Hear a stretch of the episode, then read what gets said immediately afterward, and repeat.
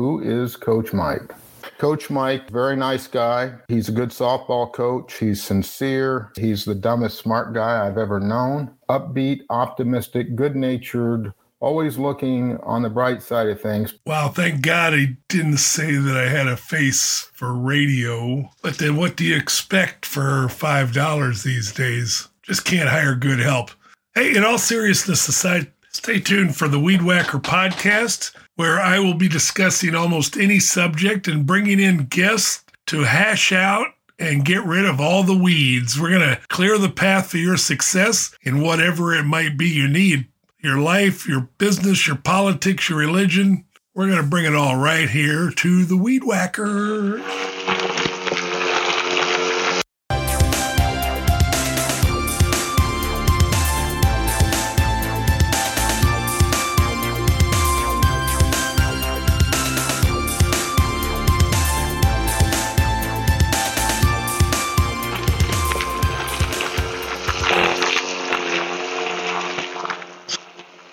Go. It is time for the Weed Whacker podcast. I'm Coach Mike, and boy, do I have an automated robotic show for you today. I, I, before I get to the show, I just got I got too much going on this week, and I got to share a few things with you. But first thing I got to share is my email address. That's Coach Mike at CoachMikeNow.com. Anybody should be able to remember that, even a bot, right? And of course, the website is CoachMikeNow.com. Uh, let me know if you guys want to do a weed whacker with me. Come on in, give me your email.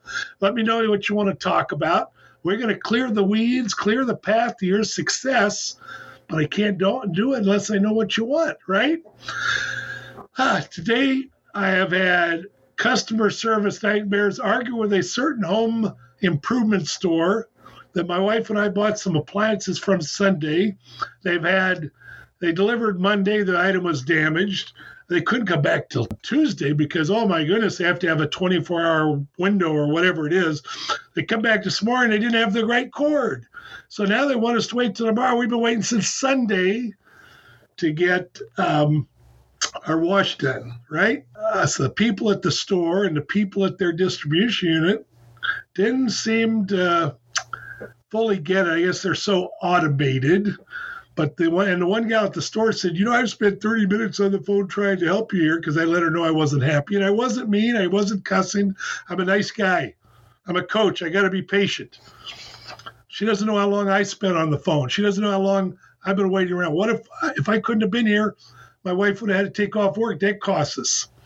I finally got somebody at their corporate that understood some customer service and is trying to do something about that. So we'll see what happens. Yes, today we are going to talk about automation.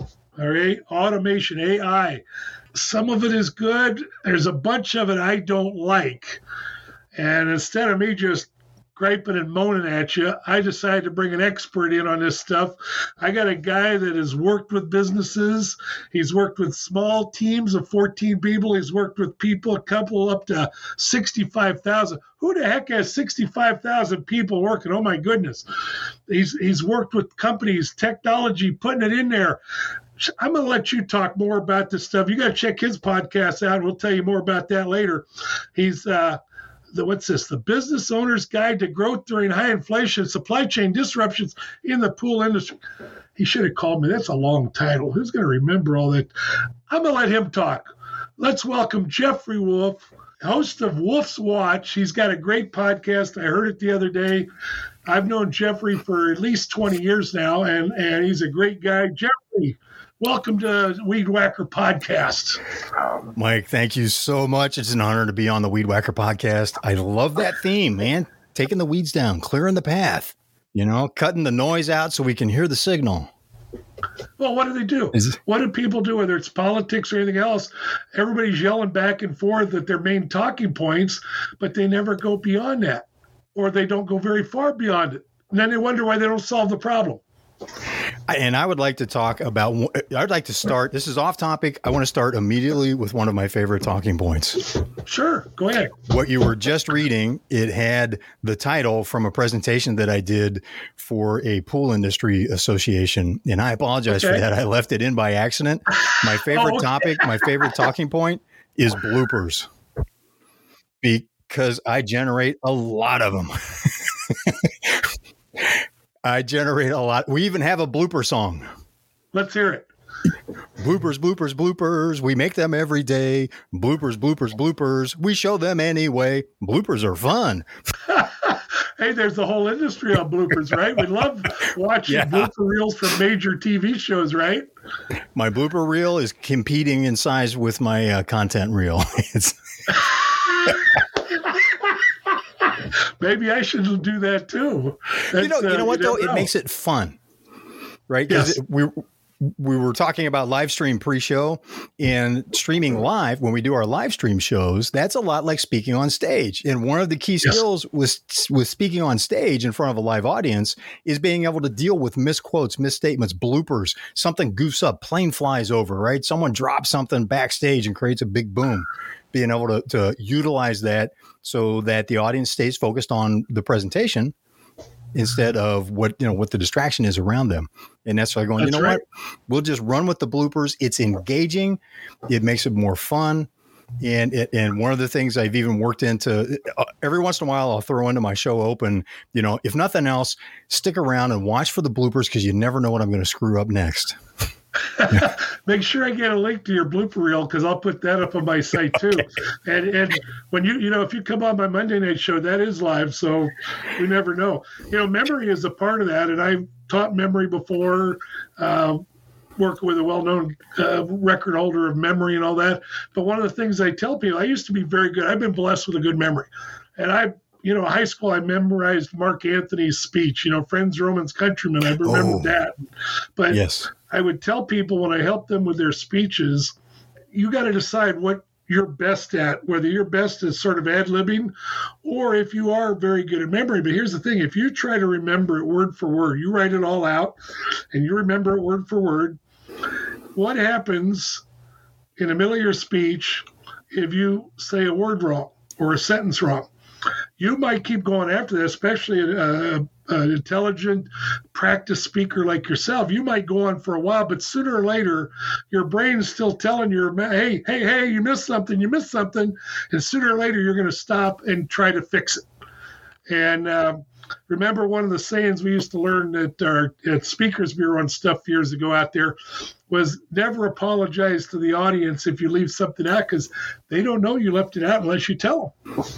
Exactly, exactly, and that you know for for your listeners as you're listening to this, Mike and I met at a speakers bureau in Orange County, California, a number of years ago, and it was great. I learned a lot from that speakers bureau. I greatly appreciated that to be around professionals on you know that speak on stage and go, oh, okay, here's how you can continue to master your craft we realized, you know, we, we have a lot of common interests and we became great friends. And it's just wonderful to still be in touch all these years later. You know, I just turned 70. Eh, I'm sorry. I, I thought just you just turned, said you turned 70. I just turned, well, the 40th anniversary of my 30th birthday. Let's put it that way. Wow. you, my friend, are an encouragement because well, I can, you know, as you're listening to this, you may not this you may not see the video. I can see Mike, and I'm just like going, "There is no way this guy is 70 years old. Mm-mm, not buying it." Nobody ever guesses my age. You know, when the Hickory Fair, when, when we first moved here, they had Hickory Fair. And of course, every fair has a contest where somebody is guessing your age or your weight, whatever. Right? Uh, by weight, they might be able to guess, but no, they never get guess my age. The only problem with this at the fair here is they wanted like five bucks a guess or ten bucks. I've read it for a to win a dollar prize. I said, you know, I'm going to win the prize, but yeah, it's not yep. worth spending ten bucks on it. So let's deal with the issue at hand. Jeffrey, customer service. What? Customer service and AI. Yes. And to be honest, I understand there's we all have tech tools around the house or our work. Uh, you know, I I don't have um, Alexa or any of those things because I don't want to be recorded in China or whatever. Although I'm sure some things are anyhow, you never know. But I don't have some of those things. Uh, some AI we need, I get that, and some of it we do enjoy, but there is some of it that I think is, I just hate it. But not only that, I think it is terrible customer service. And the first one I put on my list that I sent you there is auto attendants. I hate automated attendants. I want to talk to a live person. Yep. And most yes. companies have terrible auto attendants. There are a few, there are a few that have one where if I say representative once or twice, oh, okay, let me get you to somebody. So I could I could get that a little bit, but I have a live person answer the phone. Don't make me scream at the darn phone. Yeah, and and I hear what you're saying, and you know that's been a long term issue too, right? I mean, yes. for a long, how long has it been? It's been a couple decades by my aging, fading memory that comedians have used like cable companies and some of the big corporations as stand up jokes because the customer service is so bad. Yes. And yet they don't yes. really improve it. So that it creates an opportunity for the rest of us to be more competitive by providing better service, competing on service, competing. One of my hot buttons is competing, competing on value. How do you provide more value to the customer, which is what they're actually paying you for? like we were talking about before the show, Jeffrey, mm-hmm. you know, I used to have a, a mail and parcel center like a UPS store, but it was independent out in California there. I had that for 11, 12 years, whatever it was. And when I first got into that business, the main thing was high markups because you were providing a service. But with the advent of the internet, now the customer could go online and see what the actual UPS price was. So then they can make a decision do I want to go to the UPS customer counter or do I want to go to Mike's store? But some people, especially on the ones where you had a higher markup, they would say, I ain't paying that much. So I found a way because of the discounts UPS, they had a program and I would get certain discounts so I could match the UPS counter price and then I, but my what I would charge more is is packing because I'm an engineer now. They can't go online and say, "Oh, this is how much it costs to pack something." The um, I actually had a customer one time before I went into the lower pricing thing. She said, "You know, it was Christmas time. She knew we were busy, and she didn't have nothing to do that day. She said, "I'm going to go down to the UPS customer counter, which was in Cerritos, about uh-huh. I think it was about 10 miles from my store." And she went down there and saw how long their lines were, and came back to me mm-hmm. Yep. but now what's coming back around? Customer service. Everybody wanted the lowest price. They wanted the Walmart. They wanted whatever. They used to have the price matching and all that. But now you can only go so low.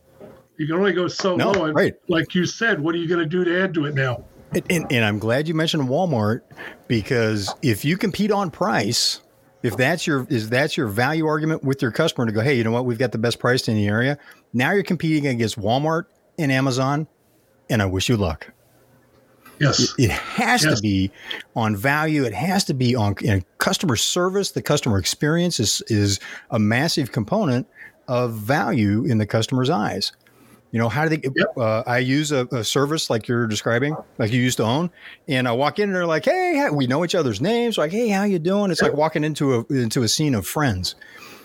One of the yes. one of the restaurants that we have continued to support even through the great lockdown in 2020, we intentionally ordered when we didn't when we didn't want to. I mean, not like all the time, but we made sure we ordered a pickup from them at least once a week to show support because they always greet us by name when we sit down at the table, we don't have to ask for. We, we, bring a group in every Friday night. They don't even have to ask. They everybody that has custom drink orders, like you know a special iced tea or something, nothing alcoholic, but it's like you know to mix a Shirley Temple or something like that.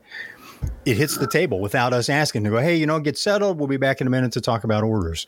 And it's that sure. personal touch that that service that makes me willing to crawl across broken glass for the for the organizations that I like doing business with. I look for reasons to keep doing business with them. That's the dynamic we create with our customers when we compete on service and do it in, in excellence. There you go. And what is making a comeback now, Jeffrey? Remember, where could you get a lot of jobs uh, a lot of job services that you could get hired. There's my blooper. Mm. What jobs were available to people 20 years ago were call centers. Yeah. And yeah. they've sort of disappeared to a degree. But so what's now coming back? Uh, there's two companies I've heard advertise on the radio that they'll answer the phone with a live person and mm-hmm. get you to the right yep. department. Yep. Now let's let's take that to artificial intelligence. Because for a small business, that hiring the extra person or even contracting it out is becoming more and more difficult and crazy expense. Like in, in LA County, given the current minimum wage, which is now $17.80 plus all of the required stuff you have to tack on top of that, you can't hire somebody for less than 25 bucks an hour. So the minimum, the minimum is like 50 grand a year. As a small business, how much revenue do you have to drive in order to bring one, two more people on? And how do you and how do you make that work in your cost structure as you're scaling up? this is where coming to what you mentioned about artificial intelligence this is where ai can help if properly used and will just create another massive cluster when it's improperly used and i say will create because it will be improperly used this is human behavior right sometimes we're going to get it right sometimes we're going to totally blooper it to death and i've seen examples of uh, ai avatars that were created specifically to use as that first point of contact when someone calls in. But it's animated. It calls you by name. It tells you that it's a that it's an AI avatar and what its role is to help you in your journey to getting what you need from the company.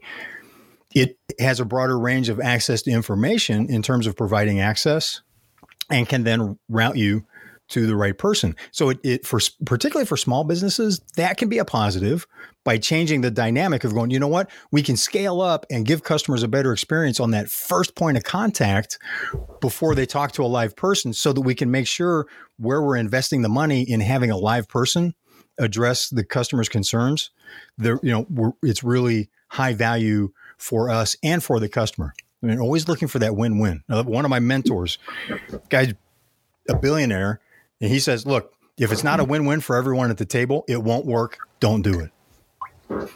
There's two things I hate with AI with with the attendants like that. Number one, and they're getting better. I'll give them credit, mm-hmm. but you get those ones that sound like a robot like this. Hello, yep. Mike. But the other thing gets me is just like an opinion poll that you see people put out that they don't know they only have a limited number of departments or things choices they give you. And if you don't want that and you try to explain it to them they don't get it or they don't have the answer. Sort of like we're talking about their biases and stuff. But mm-hmm. then you know it's like a poll that says jeffrey do you like red or do you like red? Well if you don't like red you can't which choice are you going to put right yep and they do yes. that too and that just drives me crazy yeah, and that's uh, failing particularly with big organizations. I always look at that as is some of the internal covering their own butts and not wanting to be held accountable for mistakes bleeding yes. out into into the policies they implement on the customer service side. That happens with the live customer service representatives as well. You can tell you, know, you have good people. I can hear it. I was on the phone with with a former cell phone provider, and this person on the other end of the line, I could hear it in their voice that they are attempting to help, but they're constrained by their script and what they're allowed to say and what they're allowed to talk about that they just couldn't do, and they knew and eventually admitted it. Goes you know here's the next step but i just can't i just can't help you with that. And in over a three hour period i talked to four people and every single one of them disconnected at the i was timing it. Every single one disconnected at the same time which implied to me that they had a policy that after a certain number of minutes the person on the call is really getting negative points and risking their job because they haven't handled the customer's concern. Right? So so they just they just unplug I mean, that'd be uh, like a, an employee in the store walking away from you. Well, let, let me just, just, I don't want to, yeah. I mean, that's like a desk clearing moment level of really teeing me off kind of stuff. I've, I've matured enough that I don't do that anymore. Plus, I've got the cost of replacing the computers and whatnot that are on the table. but it comes to a point where, you know, bottom line is former cell phone provider, right? We, are done. We moved on. We had three cell phone lines with that company, and we don't do business with them anymore because they were great until we had an issue. And then when we had an issue, not really a big deal, it became a massive thing. And they, you know, it was just like, all right, we're done. I found a better wow. deal, moved on. And you know what's and, really weird? We switched providers not too long after we, well, about eight, two years after moved here, whatever. And the one we had before, when I was saying, hey, I got a couple issues, the only thing they could tell, well, you know, your program, we don't offer anymore. It's grandfathered in. It's a great program. Yeah, but here's the issue. I got, well, I'm probably going to leave. Oh, well, sort of like don't let the door hit you on the way out. As soon yep. as we left, what do they do? They start bombarding you with sales things, trying to sell you their programs. yeah. Yeah. Let's go back to the cost of keeping a cu- current customer as opposed to having to get develop a new customer. Oh my gosh, yes. You ever heard of T. Scott Gross? Uh, I'm not familiar with him. He wrote a book. I've still got. He actually got a couple books. I got them in, in my library there. Um, Knock your socks off knock your socks off service or whatever. Uh-huh. Uh, as a matter of fact, I talked to him about a year or two ago. I just happened to call him up and and maybe I'll try and get hold of him again, do a podcast with him if he's still going. I originally heard him. He was a guest speaker at one of the National Association conventions for the mail mail and parcel industry, and I think it was around '94. Mm-hmm. And he apparently used to own a chicken franchise of some fast food franchise, and he went through a whole thing. And he he's his one of his customers. He was having a conversation, like you say, guy knows your name and everything else. Mm-hmm. And he asked this guy, you know, what do you what do you like about our business and our is it is our pricing that well your pricing's about the same as the next guy's well what about our service our service well, yeah your service about same as the next guy's et cetera et cetera finally this guy says why do you like us so much? And he says, he says, Scott, because when you guys screw up, you go way overboard to make it right. Mm. And that's what keeps me coming back. And there's so many businesses that lose that. And I give you two quick examples here, Jeffrey.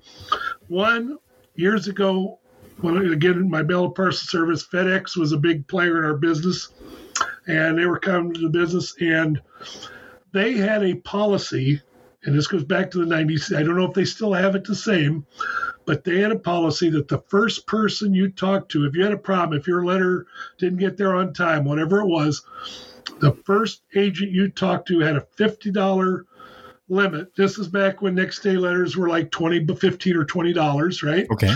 Okay. Uh, they had a $50 limit to make it right with you without having to go get a supervisor. They could fix that right off the mm-hmm. bat. Okay. The other one was, um, and I, am getting old. I just forgot. you know, my, there's another blooper for you, Jim. But the uh, there was another one like that too, where where it's all about how you handle the mistakes. Every we're all human. We all make mistakes. We're going to have that blooper. We're going to have that bad day. So what how what do you do to go out of your way to make it right when when you do that screw up? Or do you tell the customer, oh, you know, gee, I've spent 30 minutes trying to help you. You don't appreciate me, type of thing. Yeah. Uh, that turns the customer off. Or, or how many companies have you done business with where they made a mistake and you come back, it's like, hey, you know what? I got this problem with it. I think you guys might have might have goofed up. And said, and the other, and their first response is, hmm, prove it. Prove we yep. made an error and that it's not your mistake. Yeah. It's just like, oh, they're just like, really? As opposed to, because even if it was, if the immediate response was, well, let's talk about that. Let's take a look at what you got in order for them to, to see whether or not it was a customer error versus a comp versus their error the yep. default is yep. no custom it's a customer error until you can prove you can prove to us beyond a reasonable doubt in a court of law it was our error and we'll still appeal it that's right like, that's, I, okay, I, just remembered the point I, I just remembered the point i was forgetting was that scott brought up he said that he encouraged us to have a policy to ask the customer if they come in like if you came into my store and you weren't happy maybe your item got damaged whatever it might be right Jeffrey, what would it take to make you satisfied? And yeah. so many businesses are afraid to do that because some they're afraid somebody's going to ask for hundred thousand dollars or they're going to ask for the moon. And you know, there's a few people that are like that maybe, but the majority of people are just like us. They're very reasonable, and they said, hey, you know. It, it, the item was damaged. I needed it in my other shop, and it cost me this much to replace it.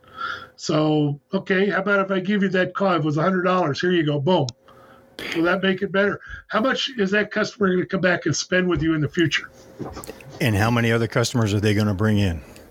Yep. Yep. Because they're bragging about you to their going, you're not going to believe what, you know, they're at dinner, they're at the family, you know, the family holiday gathering, they're at wherever, you know, their kids' sports team event. And they're going, you're not going to believe what happened the other day. It happened the other day, this, that, and the other. And then I said this, and you know what they did? And everybody's going to be looking at them going, really? Wow. Yep. Yeah, I'd like to well, get that kind of service too. I don't know what the statistic is now, but back then, and I think Scott was the one that pointed his presentation. Uh, it was either him or this other guy that had a store up in Montana that would speak. I used to work for uh, uh, Honda when they were part of the JD Power number one, everything. He said, if somebody is happy with your service, your business, they'll tell one or two other people. If they're not happy, they'll tell 10 people. This is back in the early 90s. Yeah. Change that now for with social media. They're happy with your business. Yeah, they might tell a couple, they might put it on there. If they're not happy, they put it on their Facebook, their Twitter, their YouTube. Everybody, they'll tell the whole world. They're, they're telling 5,000, 10,000, maybe a million people that they're connected to going, wow, what a bunch of bums this business really hired. You know, they're just, they hate because don't ever not the kind of press, not the kind of promo, not the kind of conversation you want going. Jeffrey, before I get to my next part of AI, tell me what is your sort of definition? I think when a lot of people, some people maybe listen to this, think AI, they know it stands for artificial intelligence, but right away the first thing they think about is robots. I'm mm-hmm. sure it's much more than that. What would you put as a as a industry definition of what it is for us? Uh, well, a personal definition if I could, for me is it is an a semi-autonomous software that has the ability to adapt itself to find to find information it, and it learns as it goes along. So you ask it a question, it gives you an answer, and you can modify the question back to a follow-on question, and it's learning from that to going, oh, okay, that wasn't that wasn't quite right. It continues to learn from the languaging so that over time uh, across all people that are asking a question, it gives more succinct, more powerful answers and accesses a huge band of knowledge. Right? Because when, when I was in college in the 1980s, I built a, a, a robot that had basic artificial intelligence at that time, and all it was, it was like a, it was like an oversized uh, Roomba vacuum cleaner Right? It, it, could move. It could move. All it could really do is move around the room. It would bump into things, but it would, if it bumped into something, it could remember and it knew its space. So it would kind of map out its space over time. It was just basic rules learning. It wasn't really the deep learning that we have now. It wasn't the machine learning as it's called, and didn't have vision recognition, pattern recognition capabilities. So I think of AI as being that kind of excuse me, that kind of gets me all choked up just talking about it. I, I loved that old little little cagey robot. I'll tell you, it's a sad that, day that, when we that, had to put it down. That bring. do you remember the? I'm sorry, this is off track, but you remember one of the first, uh, one of the old IKEA commercials from the 1990s, where they where they would show a video of a lamp being put out in the rain, and they've got the new IKEA, the new IKEA lamp, that they put in, and then they show this long shot, and you can see the lamp by the trash out in the rain, and the and the warm light of the dining room with everybody oh, gathered yeah. around the new light, and and their voiceover is, "You think the lamp's feelings are hurt? You are crazy. Lamps don't have feelings." and then, you know, then it fades in. They do. Un, you know, then it fades in unboring yes. is, is the their tagline. But now lamps may have feelings with AI. You know, does it? It unboxes a lot of other questions. And here's something I'd like to to point out. And this is something I learned in aerospace. I spent a couple decades in aerospace working with some pretty amazing technologies, and I check I double checked this with someone who's the CEO of one of the leading facial recognition companies in terms of the, the technology for doing facial recognition. This is maybe within the last couple of years. And I asked him if this was still true. And he said, yes. then that's all we could talk about because that's where you hit the wall with this. Whatever you see today as the most wild, bleeding edge, state of the art technology is 20 years behind what's already in the field where it can't be talked about because of where it's being applied. Wow. And that was because we, in 1986, I saw an infrared heads up display in, installed, embedded in the windshield of a Cadillac that gave you TV quality, broadcast TV quality video that was based on technology that we were using in, let's just say, other applications at the time. And General Motors was interested in putting that in as, as a premium safety feature. The, de- the demonstration of that heads up display showed you see fog, you can see nothing in the fog. You kick you kick on the infrared, bam, there's the deer standing in the middle of the highway that you couldn't see before. Really? and it was such high quality. It was like watching. It was like watching. Uh, it was kind of the green and white thing that they do. You know, you see with AI or not AI, but infrared. So it wasn't in color, but it but it was it was a, a black and white kind of a black and white version of that, and it was just unbelievably clear. Wow. That was in 1986. Where does everything get tested? Tires get tested at the racetrack right? Yep. At, at NASCAR or the Indy, um, yep. stuff like that gets tested with the military or yep. whatever, you know. So, so look at Le Mans. you, look at the Le wild Mans. technology they put on cars in Le Mans to make them fast and reliable, which eventually filters out after what a good decade before it gets into the premium cars. Yep. And then into yep. the, you know, into where it goes from say uh, use, let me use Toyota as an example. You know, it's like Toyota runs a car at Le Mans, it performs really well. Then the tech starts to be seen in, as premium features in their Lexus. Then it becomes standard features in their Lexus, and then at some point in the future, when you when you buy a uh, Toyota Celica, there it is. It, you know, it's standard technology in their entry level car. It's funny that you brought up cars, though, Jeffrey, because as I put on my list for you, that's one of my real pet peeves. I don't want an automated driving car, a self driving car. I think that is stupid. I, and I'm sorry, I don't mean to be so blunt, but it really is. How many people, and I should have looked up the number before I came here, how many people have already been killed because of failures with a self driving car? And I remember the first one. The first one, at least the first one I heard about, was a semi pulled out in front of a car, self driving car, and the trailer was white. Mm-hmm. And the self driving car did not pick it up and drove right through that trailer, killing the yep. driver of the car. Even worse, and I, I spent, I've got about 10 or 15 years uh, class one driving experience. Even worse, I believe it was Coors uh, was test driving or testing a self driving semi truck. Yep. Which I think is absolutely absurd. And here's my thing. Number one, if you can't be paying attention to what you're doing driving, and I see it, believe me, I see a lot of people that don't, right? You shouldn't be driving.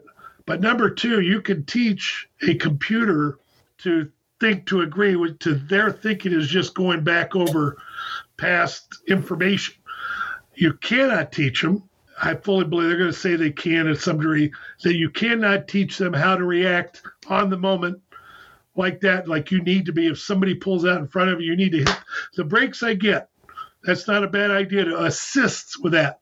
But if the what happens if that fails and I'm not paying attention, I'm not driving a car, I'm dead, or somebody else might be dead. And two, two things real quick. The first being just kind of to frame the conversation a little bit. Those accidents that happen where people were driving as though the cars were self-driving, because there's no self-driving cars available today. Uh, it just doesn't exist. It, do, it, it, does, it just no, does not. Do. There, there's a few that are in test in certain applications, but the but the commercially available buying off a showroom floor cars oh, no, that no, you don't have the ability. Right. Yeah. It was being tested. There are there are terms. But even but even and you see people but you see people doing stuff where they're like taking their test and like oh I put it in self driving mode. There's no such thing as self. They misunderstand what it is. In the testing, yes, uh, something that's also been very close to my heart on on the same vein is it's been documented that the self driving systems run over motorcycles because they can't discern them from a car. They can't discern that the motorcycle is actually there because of the differences in size and spacing of lights yes. and whatnot, the cues that it yes. uses. It thinks it's a car off in the distance and it just speeds up and runs over yep. them.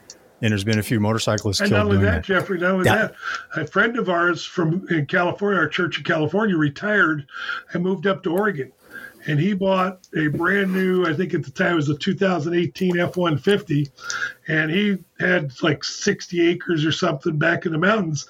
And he was going along a curving road one day, and there was a car that was like, I don't know, a couple hundred yards at him, a quarter mile ahead, I don't know, whatever it was, but going the same direction.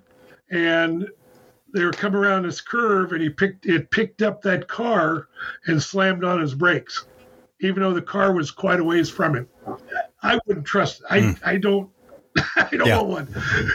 And this, the second point I wanted to make along those lines, if if you'll let me tell sure. a quick story to make the point. In the late '80s, early '90s, which is ancient history for you know as you're as you're listening to this, this probably was before you were born. That being said, bear with us.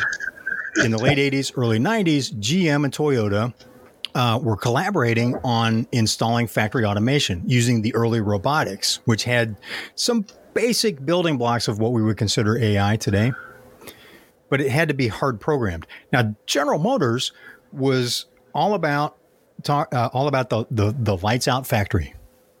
You put parts in one end, you get a whole car rolling off the other end. Type of manufacturing, no people involved anywhere. Wow cuts costs, simplifies a lot of things, makes it far more consistent on quality. Japan, specifically Toyota, however, took the philosophy of going, how can we apply the technology in a way that enables our people working in the factory to do things more safely, to do things with less injury or repetitive motion type sure. stuff. The boring stuff that we don't really need the mind of a person involved with so that we can free them up to do the things that are uniquely human tasks and that they can do their best. So it's a so how do we support the people which led to a very very different implementation of the technology. Fast forward to the mid 90s, Toyota is doing model changeovers, major like redesigns on the cars and producing them on a on a 3-year cycle. General Motors is stuck in a five plus year cycle because it was so expensive and took too long to reprogram the automated processes they put in. They never got anywhere near the you know the human workerless factory. Even what they had put in place, they found out it took so long to reprogram the robotic arms and all the other stuff that they put in place that they had to run production at least for five years. So Toyota was just hammering them in the marketplace uh, eventually General Motors shut down a billion dollar factory that they had built under that philosophy because they couldn't keep up with changes in the marketplace. And let me deliver some gold for you as you're listening to this. Here's the number one question that you need to ask that business leaders never ask so that you don't make the General Motors mistake. How hard is it to change the technology after you've installed it? because somewhere down the road, think about the pace of change. I've got a story on change that I'll come back to. think about the pace of change. At some point, it's going to be it's going to be a month, six months, six years. There's going to be a better technology, or you're going to have a different opportunity, which means you can just you need to radically alter your how you're doing stuff internally so that you can leverage that op- that opportunity so that you can increase your customer service, increase your customer value, and you're going to be stuck with a piece of tech that won't let you do it. I experienced that when I worked for McDonnell Douglas on launch system design for uh, the Delta 3, Delta 4 launch systems. Jeffrey done that. Actually, I'm proud to say actually have my actually have my signature on some of the original they've long since been revisioned out, but some of the, the first doc, the first engineering drawings that were released actually had some signatures oh, cool. On some cool. of the reviews. Jeffrey, here's the problem that we had. Who fixes the robots when they break down? Exactly, people.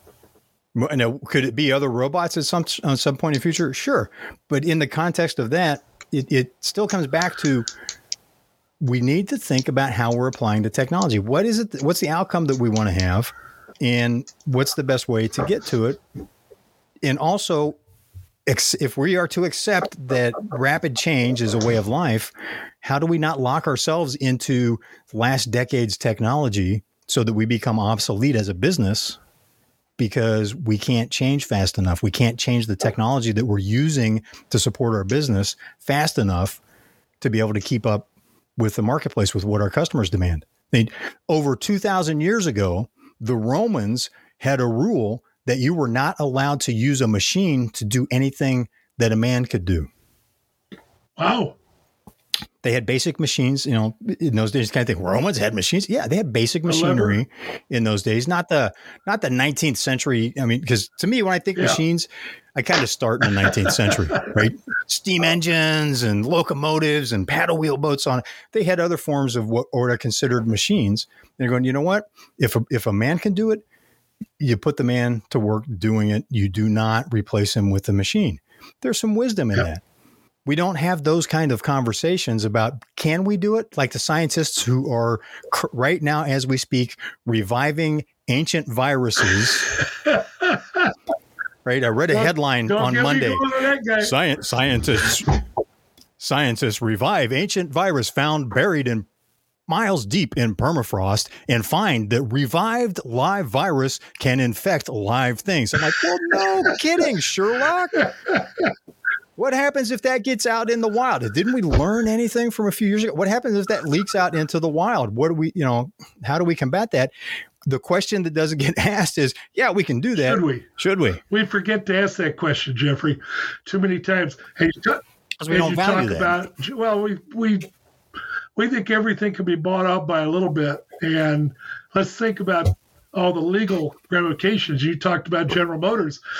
I think it's I think they're setting themselves up for a major lawsuit because of that commercial, and I'm sure you've seen it out there in LA now, where they're driving the truck down the road and they start they start clapping their hands, so the guy's not driving, and they're all whooped up, and yet they're pass we pass laws about we shouldn't be talking on the phone or texting while we're driving. Well, how is it different there when you're letting the car do the driving?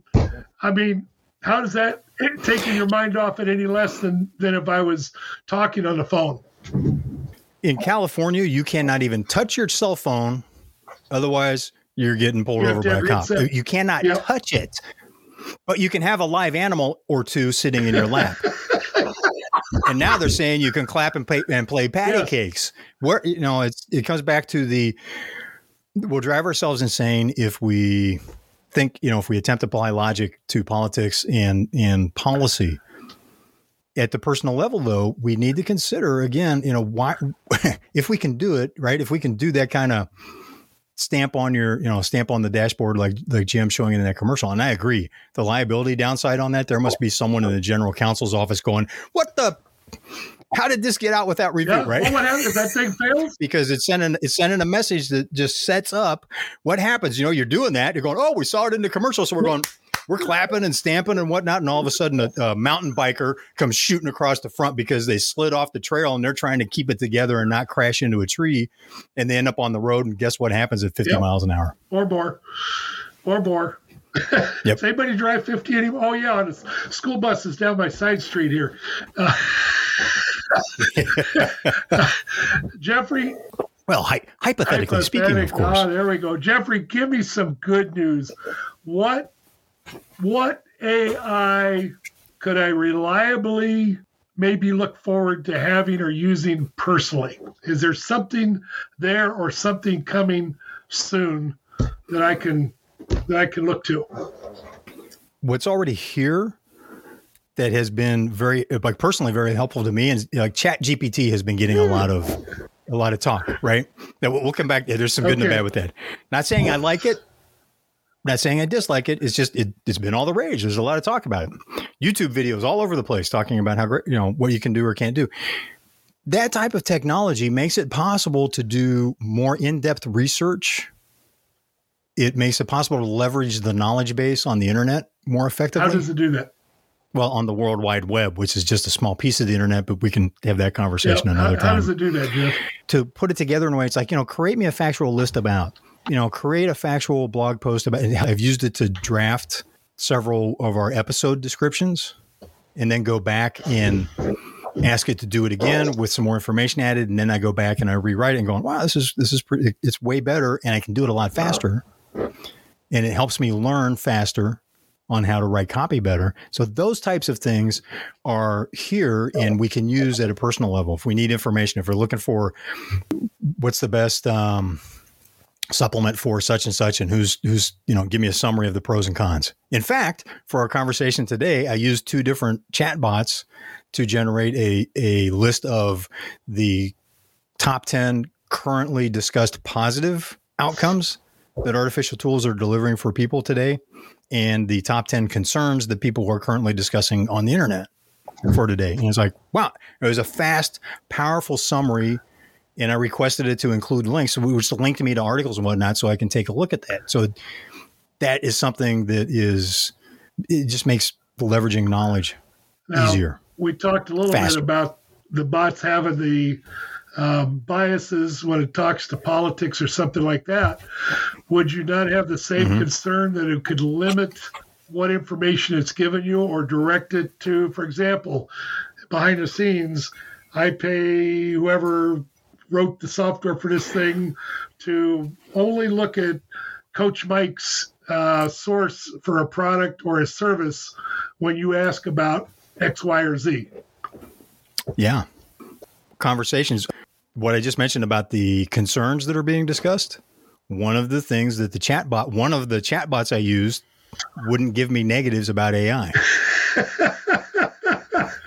so I launched and I, I accessed another chatbot and used it and rephrased what I was saying as concerns, and I got a list of concerns. It's interesting because no less than Forbes magazine, and this was linked to the answer that I got from the second chance chatbot, Forbes magazine and its top concerns is it went uh, it was like number two or number three of its top five of the top five concerns in this Forbes magazine article, and I can send you the link if if you want. Mentioned, oh, with all of the the misinformation that's going around. Do do we want to you know do we want to limit access to AI do we want to make sure that the AI has guardrails on it so that no misinformation can be distributed? It's like well that comes back to the core question that we're having in the larger culture.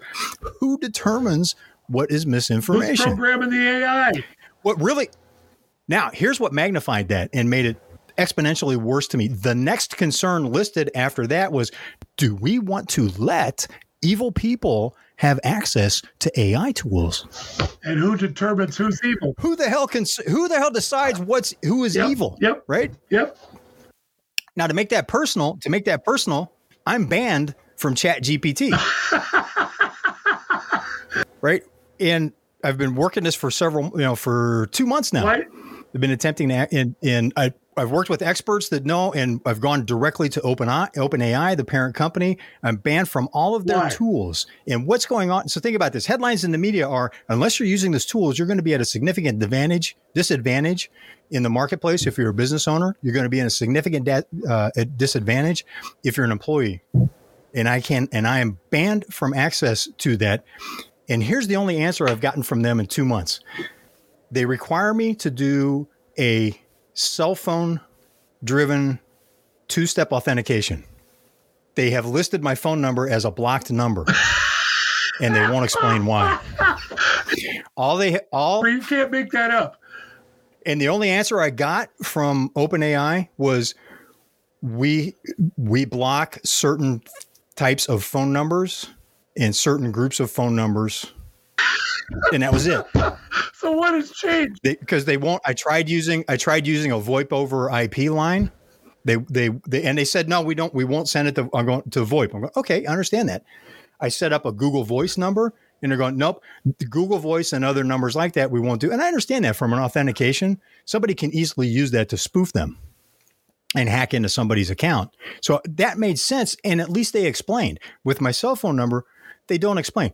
Let me add another piece of information that I have a phone that I bought from AT&T on a service that's contracted with AT&T using a phone number that AT&T issued me. So I'm not using some back alley burner phone system that could be sketchy. So there so I look at that and go, here's evidence from personal experience that certain that they're already deciding based and maybe not at a personal level and I don't mean this as a conspiracy theory, although I've got my tinfoil hat right over here off camera. Um, they they admitted that they have already made a decision that they are blocking certain groups based on some unknown criteria from using these powerful AI tools that are going to make a difference between the haves and the have-nots over the and it's going to happen fast over the next couple of years. That will that will certain groups are being put in the no, we are not going to allow you pro- to prosper using this particular avenue. So Jeffrey, what has changed? What has changed? If that's where we're, if they're already there, what's changed? I have I don't see that that's a change. It's an acceleration of a dangerous trend. Where, where it, it's an acceleration of the dangerous trend in terms of the polarization of the I don't like you, therefore you should be canceled argument, which is total crap. And is the is the antithesis of a free society. It is the antithesis of self, you know, of self governance, and it is the antithesis of what makes people happy, free, you know, happy and free Jeffrey, in life. It is the because it's all about some greater power is going is going to make me happy or not happy, as opposed to me being self reliant and learning to you know learning to work with to work stand on my own and to work with the people Jeffrey, around me. It is the antithesis of their selling points of why we should keep using this AI and, and get it better. It's the antithesis of that because they're telling us if you get this, you're going to get all the information you need. We're going to give you everything you need. We're going to it's going to be true and everything else. And yet, your brief experience already is saying, no, it's not. That's that's sad. That is so sad. Yeah, and you know what? It's it's not the antithesis because the way the statements that they're saying, what is missing in that statement, it's there to see if you step back and look at the statement. They will give you everything they decide that you need. Yes. They will give you the information they decide you need to know. They will share the truth with you that they decide is the, is truth. The truth. I was in a um, I was in a leadership LA class. I haven't talked about this publicly, so okay. buckle up. I was in a leadership LA class with the LA Chamber of Commerce. In the, this is the early 2000s, so this is almost 20 years ago now. And one of the other members was uh, in the class was a, uh, a PR flack from Hollywood, and and I say PR flack because she was really nasty, and I do mean that as a derogative. Because at one point, you know, she, she kept hammering away at me about, you know, what you have to accept this, you have to accept that, and my whole thing was I wouldn't engage, which would just make her madder right? It wasn't the reason I was there. And as soon as she would open something with a, well, you have to agree, I would just look at her and go, I don't have to anything with you. You know, or why, you know, I, I, you know, pointed out that she was bullying and this, that, and the other. And, and I was standing alone with all this behavior. And one day she goes, well, where do you go for the truth? And I looked at her and went, church? And you would have thought I just poured gasoline in the room and set yes. it on fire. Her head literally, I my God. She jumped up out of her chair, began screaming at the top of her lungs, pounded on the table. And I'm looking at the person running this, and I'm like, I looked, I, I looked over to her and I said, This is acceptable behavior in a leadership course? Wow. What I didn't know when I signed up for it was it wasn't a leadership course, it was a political grooming activity and what they were doing was grooming people for for political appointee positions, uh, being on the boards of, of approved nonprofits, of being candidates to run for a specific party that's dominant in California, which I won't mention. and it's like, all right, I'm in. They wouldn't give me my money back. I'm like, all right, fine, I'm staying for the direct. Either give me a refund, or I'm going to, you know, or I'll stay in the class and see what I can get out of it. And it really, those arguments really irked me because it made it such an unpleasant experience. And then there were a couple other people who would jump in with her and tag team me. And it's just like, I'm like, going, where do you get truth? And I'm like, well, and she's like, oh, her, she, her point blank statement was the only place that you can find truth is with CNN. She oh, actually no. said that is with CNN and the other, and the other major media outlets. And I'm looking at her going, this made her head blow up too. I go, that that's not about truth. That's about infotainment, right? They're they're putting out what people want to see so that they can charge advertising rates. They're looking whatever's going to get them the biggest audience. It's a business right? It's not. It's a. It's a media business. It's not a truth factory. Oh, so there we went again. Just, ask, just her, ask her. Ask her go look up the ratings between Fox or Newsmax compared to CNN, and that'll really get her head exploded. Well, this this was 20 years oh, ago, so the ratings were uh, different. before they, they're actually their ratings are probably back to where they were 20 years ago. Jeffrey, you know, this has been awesome. We are going to have to do this again. Uh, so let's plan on that. Uh, you just, you brought some stuff up that I hadn't even gotten. I love it. Uh, we're definitely going to have to do this again. So thank you very much, uh, everybody. To Jeffrey, tell them real quick where they can contact you, where they can find you. Uh, you can you can find Wolfe's Watch on Spotify under Wolfe's Watch. That's W O L F E. That's Wolf with the knee. We're the fun pack. Apostrophe S Watch and um, Adventure CEO TV on YouTube. Oh, cool! And Jeffrey is available. I I think he's available to speak to a, a business that likes what they hear and want to get some information here. Yes, and that's what you know. I do a lot of of uh, leadership uh, speaking on leadership and change and how do you effectively 70% of businesses business initiatives in the US to implement change. Like you bring in a new software in you're applying the new AI tools right? You're you're onboarding a new employee. 70% of those efforts fail to deliver the economic value that was that was anticipated and was the justification for taking that step according to uh, Gallup and Ken Blanchard companies. So I work with companies on not being part of the 70%. It's simpler than it seems. It's just you, there's a few key things that you need to know in order to make that to make that work for you effectively and not have to work another 100 hours a week in the process as you know as a business there leader. Go, and- so info at adventure CEO, info at adventureceo.com and, and let me know that Mike sent you and we'll expedite have, having a no commitment. There you chat. go. Gee, now you guys know why I like Jeffrey, and uh, from the time I met him, he just brings up. You see that engineering background in him, that he just the way he analyzes it, and that's just awesome, Jeffrey. Thank you so much, ladies and gentlemen. Thank you for tuning in to, or listen. What do you call it if it's a podcast? You don't tune in anymore, It's streaming, whatever. Uh, but thanks for listening to the Weed Whacker podcast. I'll be back again. I got some great stuff coming up, including a whole session on branding coming up next week. So thanks again, Jeffrey. Thank you, and ladies and gentlemen, God bless you. We will talk to you later.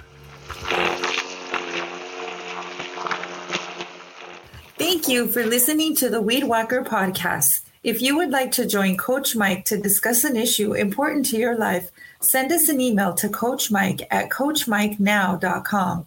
Tell us about your issue and how it is affecting your life. Give us your first and last name, phone number, and email address, and we will contact you regarding scheduling. Coach Mike will use only your first name unless you request your full name in the podcast.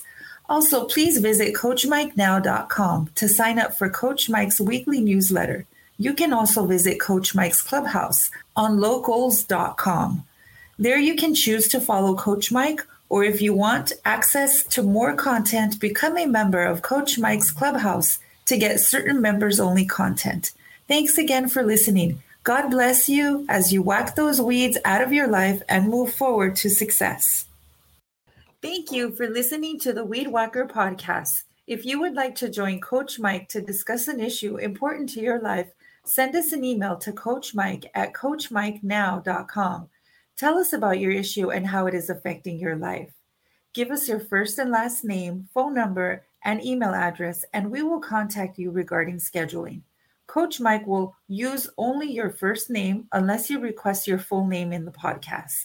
Also, please visit CoachMikeNow.com to sign up for Coach Mike's weekly newsletter.